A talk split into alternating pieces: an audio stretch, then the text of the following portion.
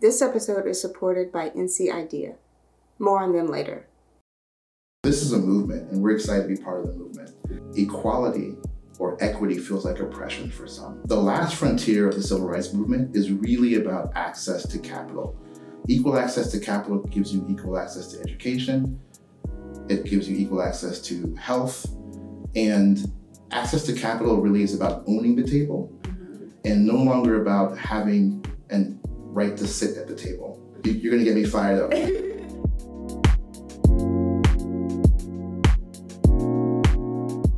everyone, welcome to Honey and Hustle. I am your host, Angela Hollowell, and today I'm speaking with Charles Inokon, who is the co-founder of Cadence Cash. In this episode, you will learn about the connection between equity and access to business capital.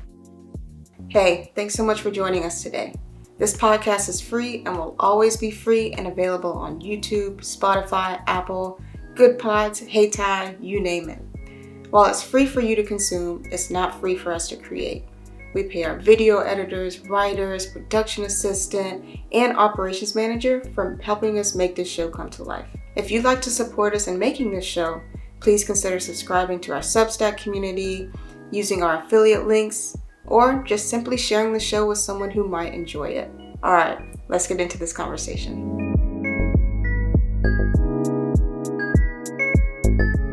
Charles is the founder, co-founder of Cadence Cash with his wife, Andrea Inokon, and we're so happy to have one of the dynamic duo here today. Hopefully we'll get the second one on. Next time. Next, Next time, for sure. Yes. And he traveled all the way here from Raleigh, but he brings so much more with him than just his name. We really are excited to dive into your history in finance and how you came to say, well, there's more that I could be doing, and I want to venture out and try to do that myself. Absolutely. Thank you so much for having me, first of all. I've been watching you for a while. This, uh, I think your, your podcast is absolutely critical to our community, and so thank you for giving people like me a voice. Yeah. Um, really appreciate that. Um, and look, access to capital is really what this is about, and you know, access to capital is really the final frontier of the civil rights movement. Um, we've been uh, working for decades to get in place at the table, uh, but now access to capital is about owning the table. Yeah. Um, and so it's really important for us to be mindful of that as we move forward. Um, for me, my journey started fourteen uh, when I was uh, fourteen years old. Um, my parents were first generation. Uh, we're first generation in this country. Um, my father was an entrepreneur. My mom was an entrepreneur.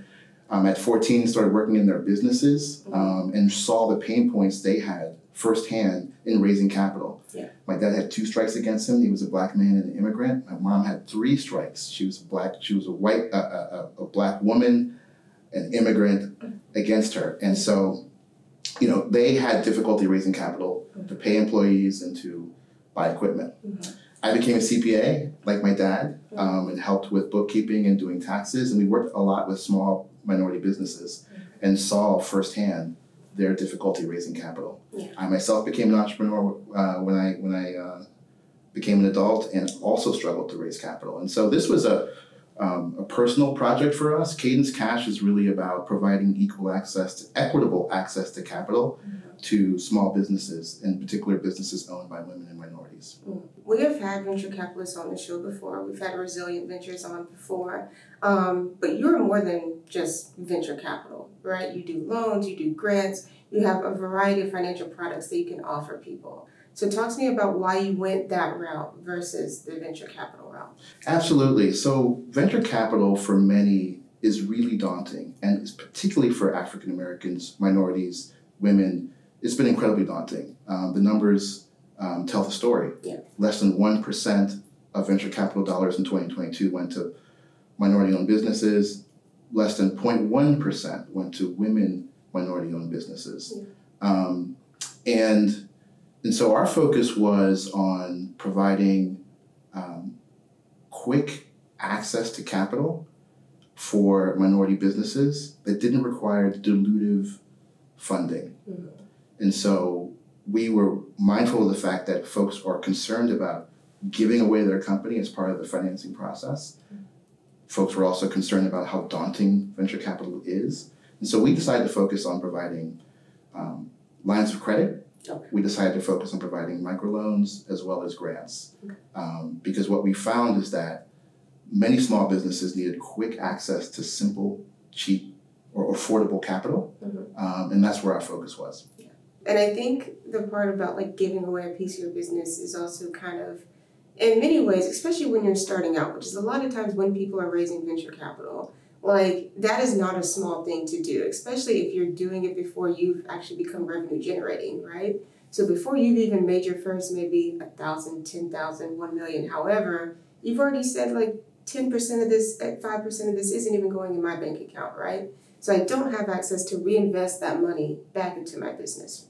And with lines of credit, with microloans, with grants, you know, yeah, you have to pay the money back, but you're not giving away your soul to get that money, you know? And it's a faster process. Yes. Uh, the venture capital process can take six months to a year, mm-hmm. um, and it's grueling. Uh, nothing against venture capital, but it's not the right fit for small businesses. Mm-hmm. Um, I always like to say you should wait as long as you can before you go and tap into that mm-hmm. vault, because uh, it is a, you lose control of your business. Mm-hmm. Um, Our customers are really excited about how quickly we can provide them funding mm-hmm. and how simple it is. So for small businesses, especially for service-based businesses, which also like notoriously are not the right fit for venture capitalists, which is a lot of what minority business owners are. They are primarily service-based businesses. Some have products in addition to services. Some are product-based only, you know, but really when you're starting out, when you're a small business, you know, it's really about you know, creating a service and really creating a quality service that people want to buy. That's right. You know, creating a quality product that you can reiterate on and get make better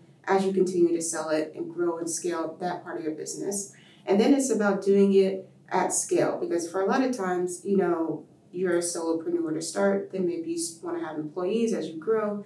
Um, and so, like, it can be difficult to think about, okay, well, if I want to grow, I'm making business enough for me. I'm making enough for me, but I want to grow and make enough so that I can have different services, different products, maybe different employees.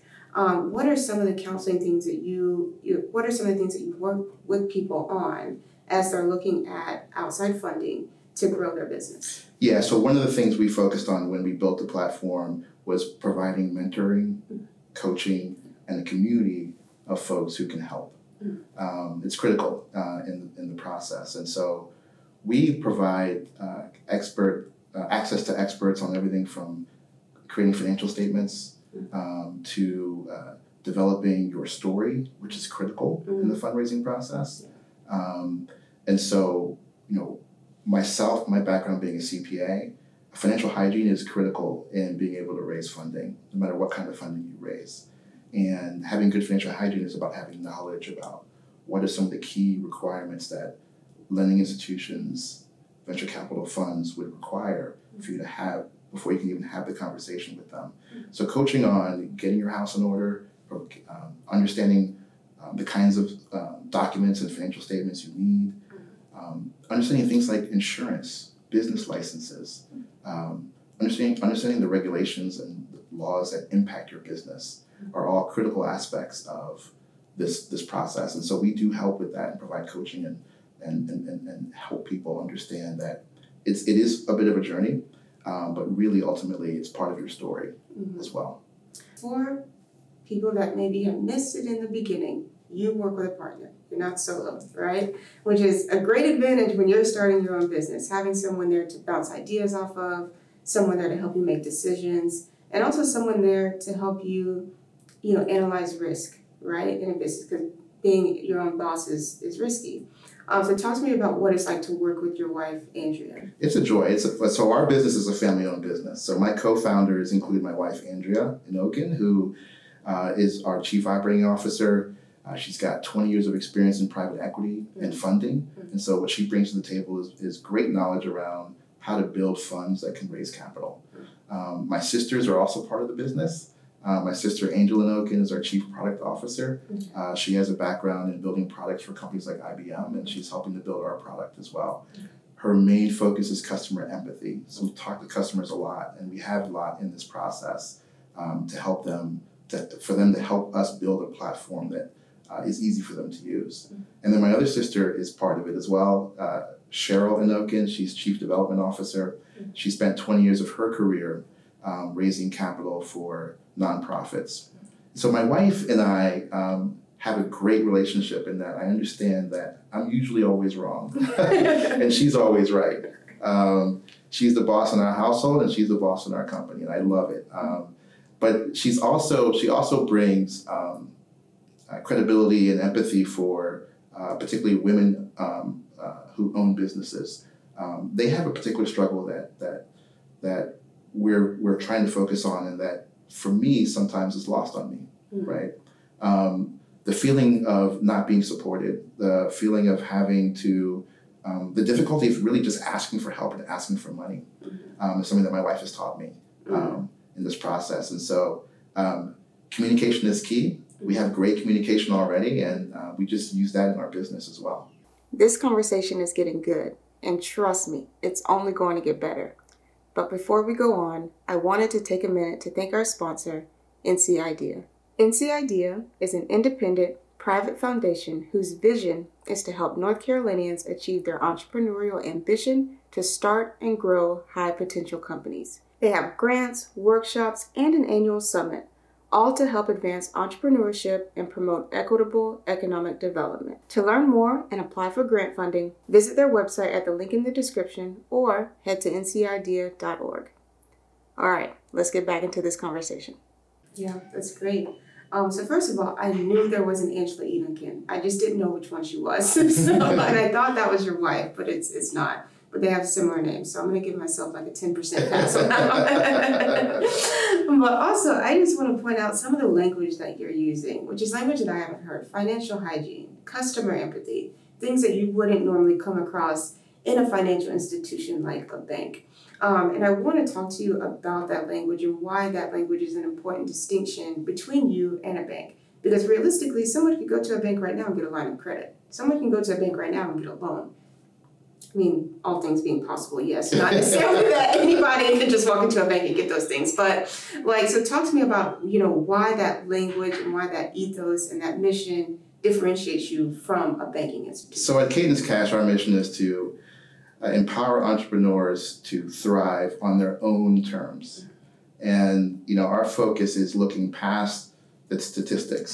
Uh, we don't look at credit scores. Uh, we don't look at uh, other indicators that are lagging indicators that have been developed that we view, we view with that, that we view have bias in them, inherent bias in them. Mm-hmm. So we look beyond that and develop relationships with our customers, whether it's um, a, a local um, landscape artists that we're helping to buy equipment, um, understanding his needs and his pain points, mm-hmm. and understanding how hard he works, um, or, and these are actual customers, or um, a customer, uh, an African-American man who's trying to break into the beauty industry and developing a, a cologne for men, mm-hmm. um, and helping him uh, close N I L deals, uh, mm-hmm. where he's actually giving back to the younger um, high school and college Uh, athletes um, and helping them to learn about business and helping them understand and giving them opportunities that they wouldn't otherwise get, mm-hmm. um, or, or or helping um, a business owner like yourself.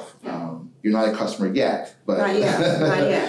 uh, give a voice to people like me so we can s- share and spread this knowledge even more. Customer empathy is at the core of what we do. Our D N A is about looking beyond the numbers and looking at the individual that we're financing, because I think there are m- way more financeable people out there than are given being given the opportunity, specifically because of the numbers. Speaking of numbers, right? You are not a venture capital firm, but you are in the space where you are looking to primarily serve Black, Brown, women, people of color, entrepreneurs, and small business owners. Um, and as I mentioned on Resilient Ventures, I mean, like, what, one percent? Of people that receive funding are Black? In twenty-two, one percent. In twenty twenty-two, less than zero point one percent went to women and minority-owned businesses. I mean, just terrible numbers, terrible numbers. You know, makes you not even want to think about venture capital, you know, or going outside of, you know. Venture capital has its place. Yeah. Um, but what we're trying to do is fill that void between zero and venture capital funding. Okay. The average minority-owned business starts with less than five hundred dollars when they start. Mm. I don't know how much you had in your pocket when you started this business, but the I average is... I don't know if I had five hundred dollars. The average is less than five hundred dollars. But the average um, majority-owned business starts with close to twenty thousand dollars mm. when they start their business. Mm. the concept of the friends and family round to me is, is just unheard of, right? But you're, you guys are becoming the friends and family round, which is great. Um, there was an incident recently in Georgia where uh, Fearless Fund is now being sued and attacked for what a lawsuit claims to be discrimination, because they are mainly aiming to serve Black and Brown and B I P O C entrepreneurs uh, with their funds.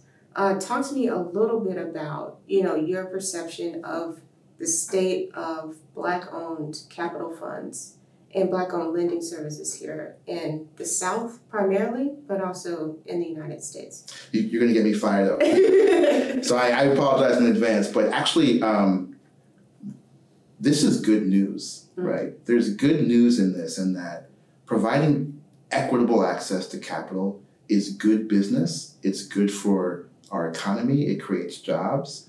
It grows the G D P. It's good for everyone. Mm-hmm. And um, the Fearless Fund case is just another um, dog whistle in a series of dog whistles. Um, going, if you go back to the uh, affirmative action cases, uh, if you go back to the cases voting, uh, gutting voting rights, um, this is just another Um, milestone in the civil rights movement, civil rights for everybody. Um, and I think the state of, of venture capital, Black-owned venture capital funds, women-owned venture capital funds is strong, mm-hmm. um, to me, as is evidenced by the attacks that they're getting. Um, and so that's why I say that the last frontier of the civil rights movement is really about access to capital. Equal access to capital gives you equal access to education. It gives you equal access to health. And access to capital really is about owning the table, mm-hmm. and no longer about having a right to sit at the table. Mm-hmm. And so when I look at the Fearless Fund case, which was brought based on an old civil rights law uh, regarding uh, uh, not, uh, non-discrimination in contracting, um, what the Fearless Fund folks are, are saying is that, look, this is a public good. One, donating to a cause is a First Amendment right. Mm-hmm. I'm free to donate to whoever I'd like to as part of my right to free speech. Mm-hmm. And two, the numbers in this area are so bad that providing funding in this area is actually a public good, mm-hmm. creates jobs, and lifts the economy, not just for African Americans or minorities or women, but for everybody. I think what people fail to realize sometimes about programs and um, projects that are specifically aimed at Black and Brown folks, women, minorities, immigrants, um, is that your society only does as well as the least of us, right? So when people are struggling, in the long run, that does not help you. You, whoever you are, wherever you are. Um, and so for us to take care of people who are genuinely trying to take care of themselves and their families and their communities, we are essentially helping everyone lift together. Because how does it help you for someone next to you to struggle? Because eventually they're going to make it to the emergency room. And that in part is paid by your taxes. Eventually something's going to happen to them. That's not going to be good. Um, eventually they may apply for, you know, food stamps or something like that. Again, your taxes. So at least people that need these amount of services, not that these aren't public goods and don't need to be available, but you're helping everyone when people aren't relying on your taxes to do certain things that they need to do to live, like feed their families and have health insurance and, like, good grief, maybe not work all the time, you know, just to survive and pay their bills. Um, that in itself is a basic right, I feel like. Um, and so just to wrap up, you know, as we talk about what's next for Cadence Cash and, you know, where you see things going and branching outside of maybe the Triangle and North Carolina, how do you see reaching more people, helping them tell their story, and developing more products to help them access the capital that they need? Absolutely. So this is a movement, and we're excited to be part of the movement. Um, we talked about owning the table, and so what we want to do going forward is continue to provide mostly information. The most important thing you can do as a small business is to equip yourself with information, and it's free. Um, having information gives you um, a much better chance of getting access to capital. Um, and so the future for us is really about trying to disseminate as much information about how to access capital. Um, Andrea will come back if you invite her back to talk about how to get grants and things of that nature. Um, we want to expand our platform. Uh, we're singly focused on the North Carolina area right now, just because we know there's a need here. Mm-hmm. Uh, but we are going to expand and grow, hopefully, and um, and we want to provide better access to information, mm-hmm. um, as well as better access to capital. We also see ourselves forming partnerships and relationships with um, uh, key channel partners, mm-hmm. um, uh, think you know banks, mm-hmm. credit unions. Mm-hmm. Um, and other financial institutions. We'd like to join with them to help them provide better access to capital. Um, in short, I would say that, you know, what this is really about, and my wife likes to say this all the time, that um, equality or equity feels like oppression for some. Mm. And what we need to focus everyone on is exactly what you said, that Uh, and, and banks have looked at this, that if we help the least of us, we help all of us. And so thank you, Angela, for having me on the show. Thank you for this opportunity. Thank you for the opportunity to say that. Really appreciate what you're doing in the industry. Um, and um, we're here to support you as well. Yes, I appreciate you so much. I appreciate you coming all the way from Raleigh to drop these gems with us and share what you're working on. So excited to have Andrea come back, and super happy that you were able to join us today. Thank you. Yes. That's all for today's episode. And if you can't wait for the next episode, you can subscribe to our paid membership on Substack to get exclusive content like outtakes, bloopers, after-show thoughts, and more. If you enjoyed this episode, please be sure to give us a five-star rating on your app of choice or like this video on YouTube. We'll catch you in the next episode.